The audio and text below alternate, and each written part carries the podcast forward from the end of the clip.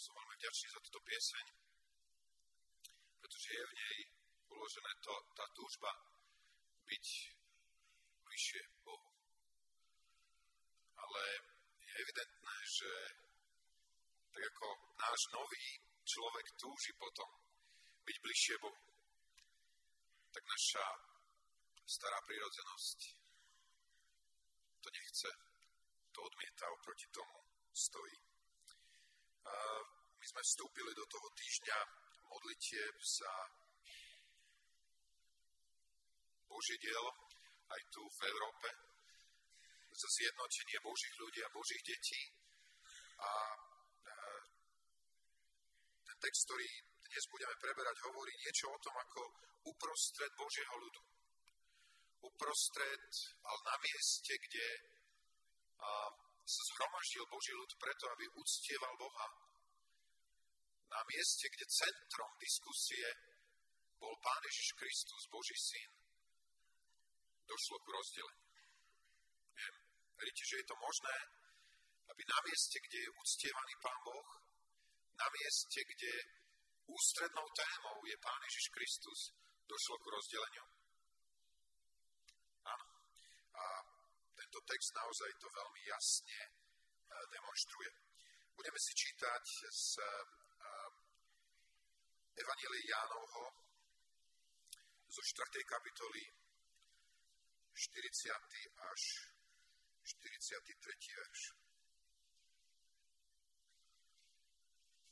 Evangelium svätého Jána, 7. kapitola, budeme čítať 40.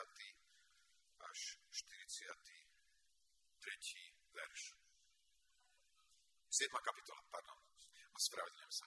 7. kapitola, 40. až 43. verš. Veľmi dôležitú navigačnú značku som vám nedal, prepáčte. Takže eh, v mene pánovom tu čítame toto slovo. Zo zástupu sa ozývali hlasy. To je, aký ste prorok, Mesiášov predchodca. Iní hovorili, nie, je to Mesiáš. Iní zase namietali, to nie je možné. Pochádza predsa z Galilei. A proroci hovoria, že Mesiáš sa narodí v Betleheme a bude potomkom kráľa Dávida. A tak sa napokon pohádali. Toľko slov písma.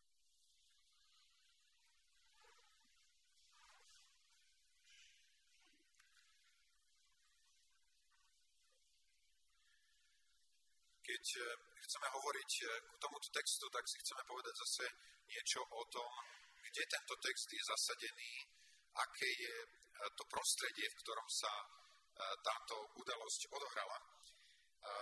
Je to vlastne z doby, keď pán Ježiš šiel do Jeruzalema sláviť židovský sviatok, ktorý sa volal Slávnosť stánov. Spolu s Paschou a s letnicami bol tento sviatok jeden z troch najhlavnejších sviatkov v rámci roka, počas ktorého každý židovský muž sa musel ukázať v Jeruzaleme byť e, v chráme. Slávnosť stánov oslavoval Božie zaopatrenie Izraela počas 40 rokov putovania na púšť. Tento sviatok bol nazvaný znalcami židovským festivalom spojeným s kempovaním, pretože e, Izrael si mal zotoviť také e, veľmi improvizované obydlia, v ktorých 7 dní, 7 nocí prebýva. A teda vytvorili si také e, kvázi prístrežky, prepletené lístie, konáre, ktoré vytvorili na tých 7 dní obydlie, v ktorom Izrael mal nejakým spôsobom tam v Jeruzaleme prebývať. A každý deň tohoto sviatku bola špeciálna príležitosť, kedy kňaz niesol zlatý krčach vody z jazera Siloam do chrámu, aby ju tam vylial ako vďaku Bohu, ktorý dal vodu zo skaly preto, aby utíšil smed Izrael na pušti a Pán si využíva tento fakt nosenia tej vody, aby sa prihovoril k ľuďom a povedal, e, ten, kto žízní, nech príde a nech sa napije, nech berie vody života zadarmo. Súčasne tento sviatok bol nazvaný Sviatkom snopov, pretože to bol čas, kedy sa slávila žatva. Dialo sa to v polovici októbra potom, čo boli polia zožaté. A to bol veľmi zvláštny a nádherný čas pre celého Izraela, kedy sa stretával spolu v Jeruzaleme, kedy ľudia spolu šli do chrámu, kedy spolu radovali, uctievali Pána Boha, kedy trávili čas pri ohňoch, ktoré tam boli e, rozložené až do noci. Spolu chodievali na nákupy do starého mesta a spolu budovali aj tie stánky. A vieme o tom, že Ježiš sa stal horúcou témou ich diskusie. A ten posledný deň sviatkov, po tom, čo Ježiš kázal niekoľko veľmi mocných kázní, sa udialo to, čo sme si práve prečítali. Proste ľudia, konfrontovaní s mocou jeho slova, začínajú zamýšľať nad tým, kto to je. Nakoľko je nutné jeho zväzť brať ako vážnu, ako tú, ktorá má určovať život. A to, čo je evidentné, je, že na tom mieste sa, tak aspoň ten text to popisuje, sa tí ľudia pohádali. Došli ku vážnym kontroverziám, ku veľmi odlišným postojom a názorom a nakoniec e, sú rozdelení. Osobou pána Ježiša Krista sú rozdelení. Neviem, máte pocit, že pán Ježiš má túžbu potom, aby jeho slovo rozdeľovalo ľudí? Určite nie. Vieme, že v Getsemane sa modli za to, aby boli, aby boli jedno. Jeho túžbou je potom, aby, aby ľudstvo ako, ako jedna jediná bytosť bola zjednotená ku uctievaniu jeho nebeského Otca. Jeho túžbou bola jednota s tými, ktorí, ktorí počuli jeho slovo. Ale na druhej strane Pán Ježiš veľmi jasne vedel, že nie každý, kto bude počuť jeho slovo, na neho zareaguje pozitívnym a dobrým spôsobom. A vedel, že s jeho príchodom prichádza na túto zem aj, aj meč, ktorý rozdelí človeka voči človeku. A pán Ježiš povedal jasne, že nepriateľom človeka budú jeho domáci. Budú tí najbližší. Budú tí, ktorí aj krvou sú spolu zviazaní. A napriek tomu dojde ku rozdeleniu.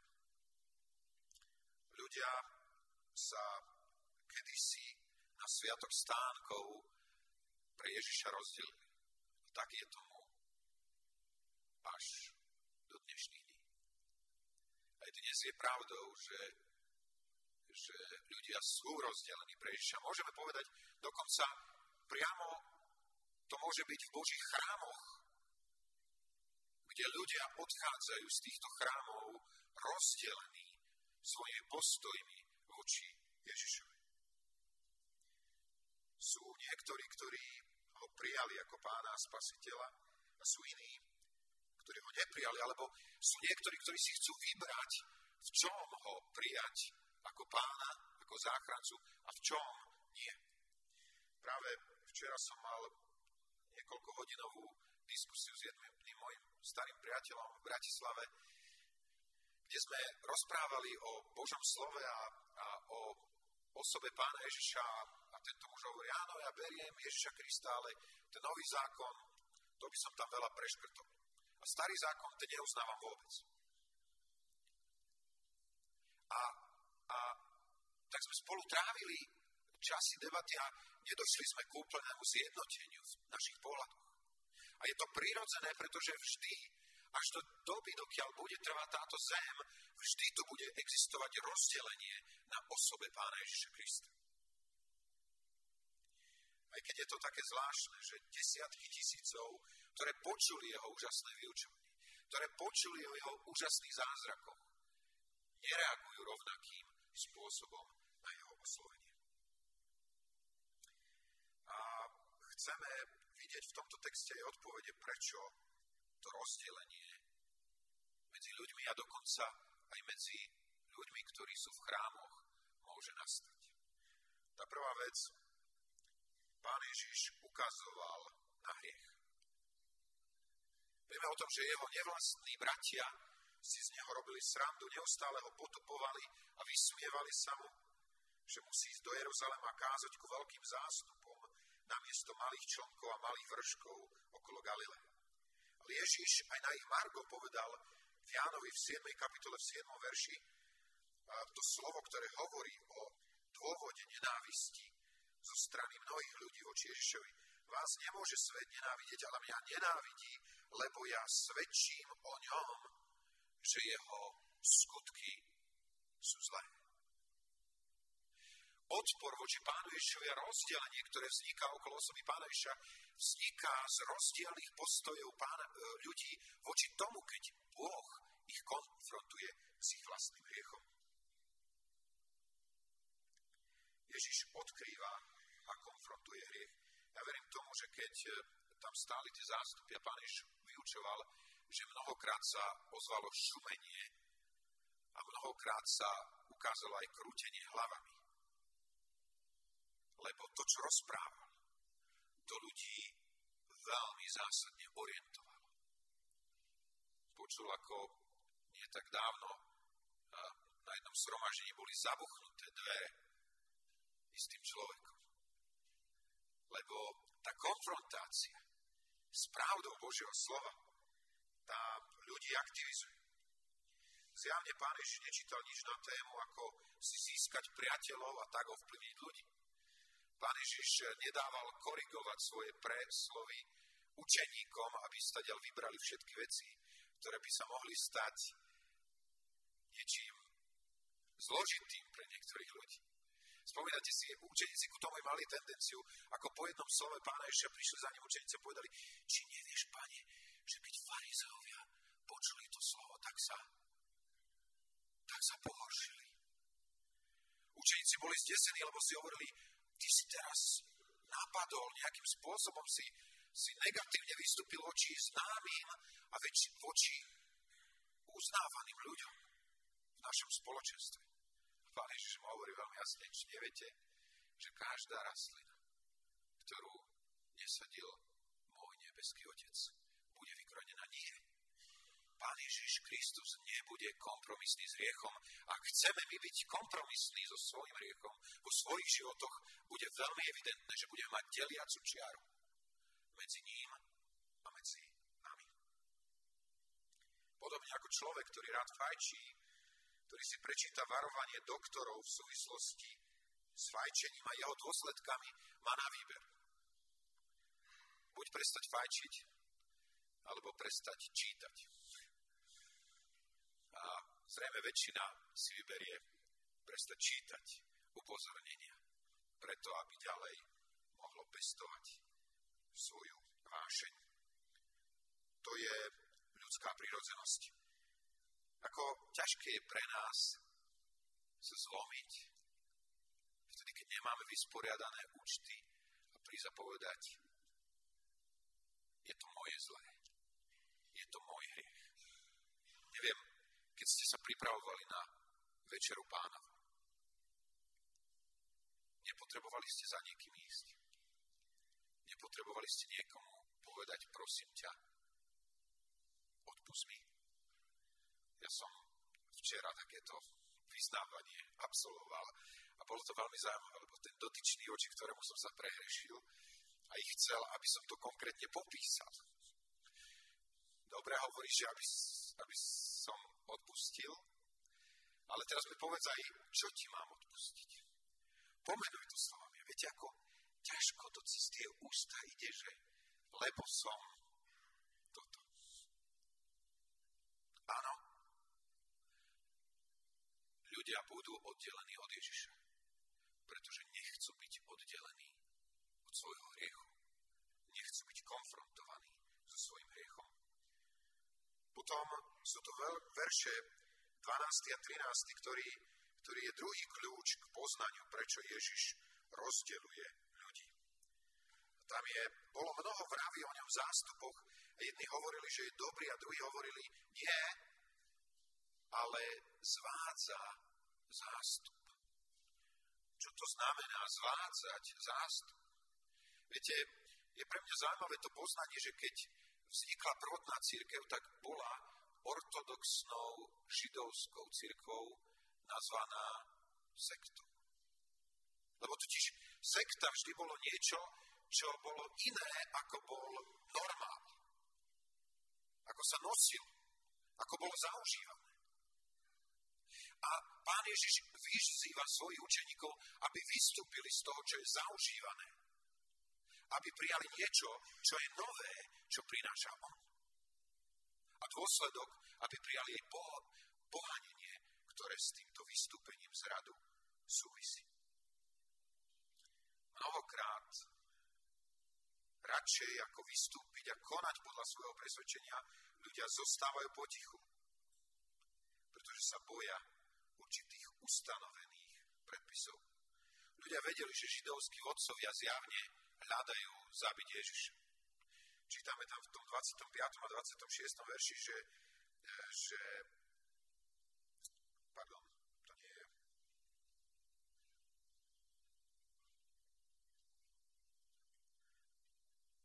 Nuž, ak v sobotu príjma človek obriezku preto, aby nebol narušený zákon Mojžišov, na mňa sa teda hneváte, že som uzdravil celého človeka v sobotu? V 19. verši hovorí, či vám Mojžiš nedal zákona, ak nikto z vás neplní zákona, prečo ma hľadáte zabiť? Bolo veľmi evidentné, že vodcovia ľudu stáli oproti pánu Ježišu. A bežní ľudia nemali dosť odvahy sa postaviť oproti ním, vystúpiť z toho zaužívaného. Kde by bol dnešný svet, keby nebolo takých božích ľudí, ako bol Martin Luther, ktorý bol ochotný jedného dňa príbiť svojich 95 téz na chrámové dvere vo Wittenbergu, kde jasne sa postavil oproti tomu v cirkvi, čo nebolo v poriadku, čo nemalo miesto v cirkvi, čo bolo treba veľmi jednoznačne zmeniť. Viete, v tomto anabaptisti kedysi boli absolútne jedinečnými, že ich nazýva, nazýva história radikálnymi reformátormi.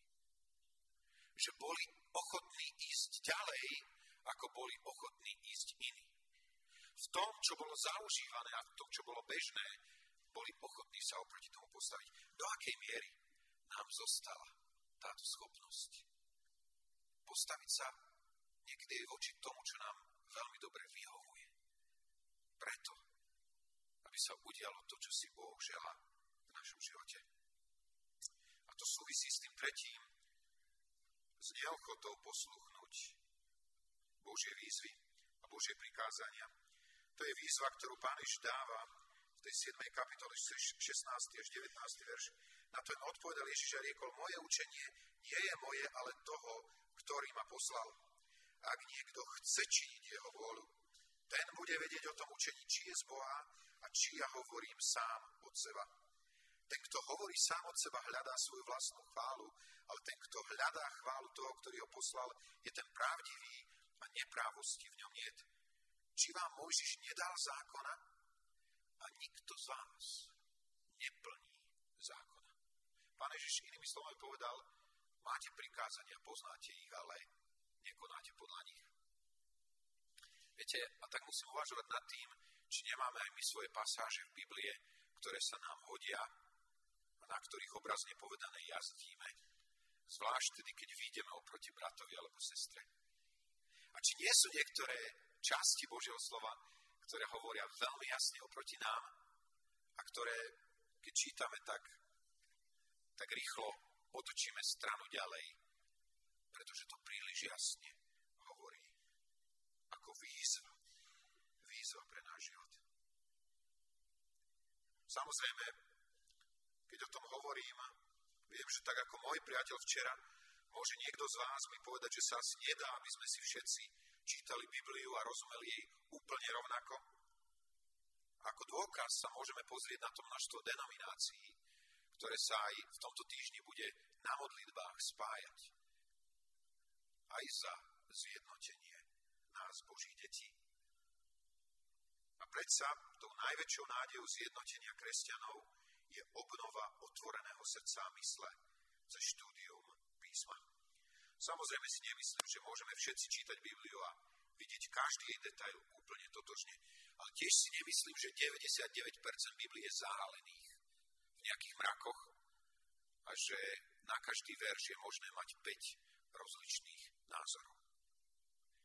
Možno zase je to také určité, určitá výzva aj pre nás, ako pre spoločenstvo Bratskej jednoty baptistov. Niekto to tak povedal, že kde sú traja baptisti, tak tam sú štyri názory.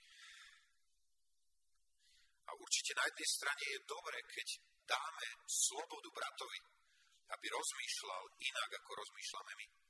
Ale na druhej strane, ak je dôvodom nášho rozdelenia neposlušnosť voči Božiemu slovu, ak je rozdelenie medzi nami neochota a obava vykročiť zo zaužívaného, aby sme stáli na Božej strane, nie je to v poriadku. A potom je to štvrtý dôvod, a to je omyl súdenia cez vonkajší zjav. E, Pán Ježiš hovorí v 7. kapitole 24.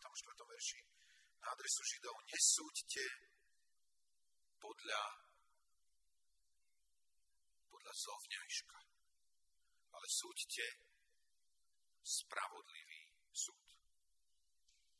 Ako často máme tendenciu hodnotiť druhého podľa jeho zovňajška.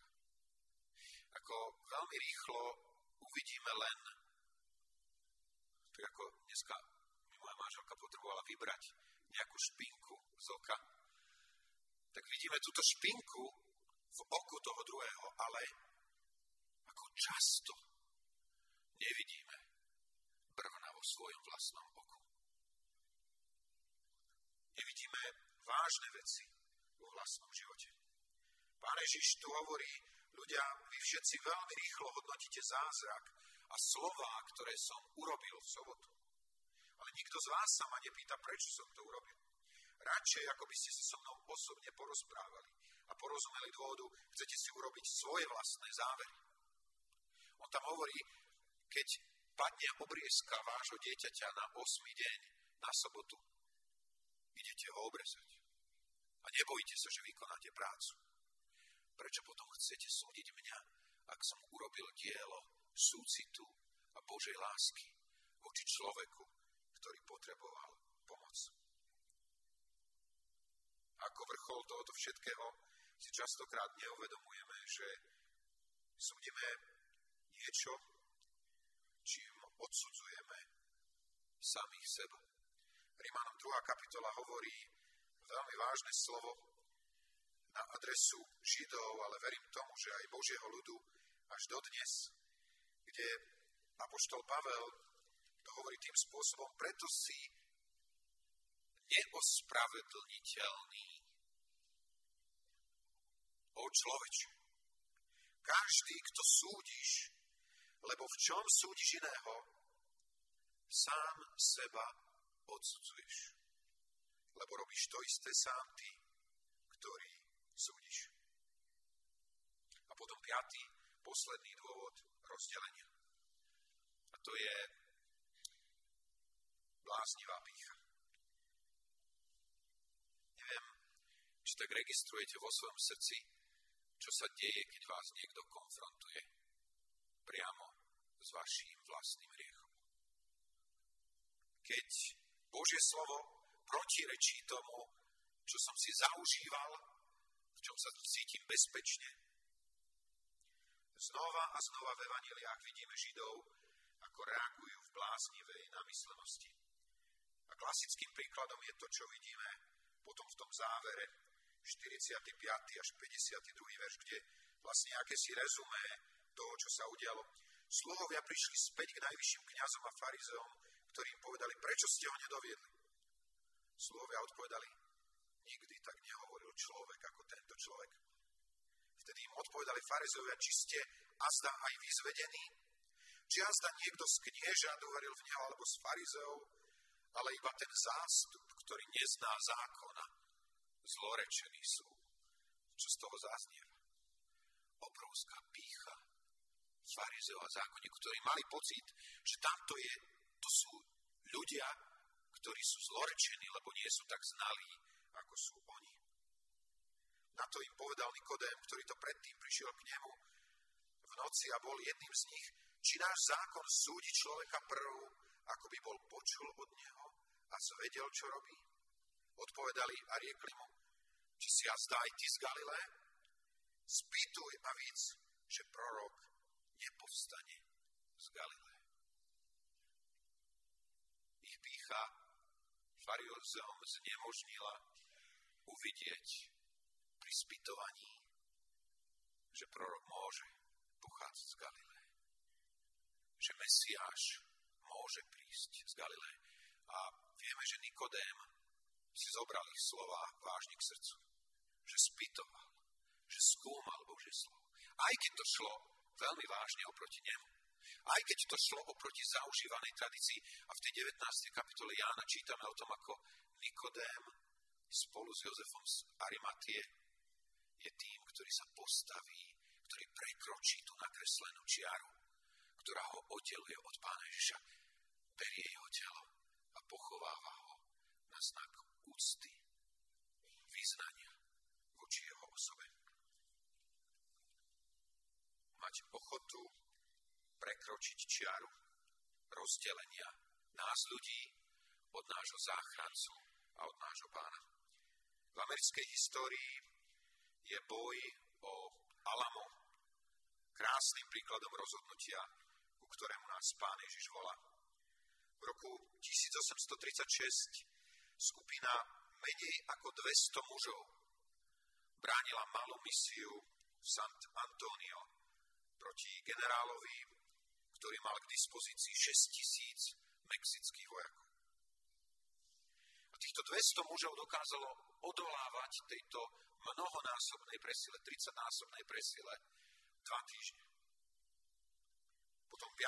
marca, noc predtým, ako bolo jasné, že sa schyluje k záverečnému útoku, ten veliteľ Texasanov tej jednotky zavolal svojich mužov ku stretnutiu. Povedal im, že je presvedčený o tom, že zajtra budú prelomené múry toho opevnenia, v ktorom sú opevnení. A nakreslil do piesku čiaru a povedal im, tí z vás, ktorí ste ochotní zajtra, keď budú prelomené naše múry, zomrieť pri udržiavaní tejto pevnosti, prekročte túto čiaru. A boli tam ľudia jeden za druhým z tých mužov, ktorí prekračovali túto čiaru. A na, tom, na to stretnutie tých vojakov bol donesený na nosítkach. Jeden vojak. A ten vojak zakričal na svojich priateľov a povedal, preneste ma za tú čiaru. Som pripravený zomrieť. Čo je to, čo ma oddeluje od môjho záchrancu? Čo je to, čo mi znemožňuje, aby som mal pohľad na Neho, taký, ktorý je zachraňujúci. Nie je to niečo z, mojho, z mojej pýchy, z mojho hriechu, z mojich navyknutých spôsobov života. Si otvorený dnes prekročiť tú čiaru, preto aby si mohol byť s ním zjednotený, bez ohľadu na to, že to bude tak, ako povedal brat Danko, za cenu vlastnej krvi on bol ochotný prekročiť čiaru. Bol ochotný prekročiť čiaru, ktorá ho delila ako Boha od nás ľudí. A bol ochotný prekročiť aj čiaru, aby tým dal najavo, že je ochotný položiť celý svoj život za nás. Buďme teda v básni pred ním a skúmajme svoje životy aj teraz, keď budeme mať takú chvíľu ku rozmýšľaniu pýtaniu sa, skúmaniu svojho vlastného srdca. Tak ako nám to hovorí aj Božie slovo, aby ak pristupujeme ku večeri pánovej, aby sme skúmali každý sám seba. A podľa toho buď prijali, alebo neprijali to požehnanie, ktoré nám z prítomnosti Pána Ježiša aj vo Večeri Pánovej prichádza. Majme teraz takú chvíľu ticha pred Pánom a potom prosím o o pieseň.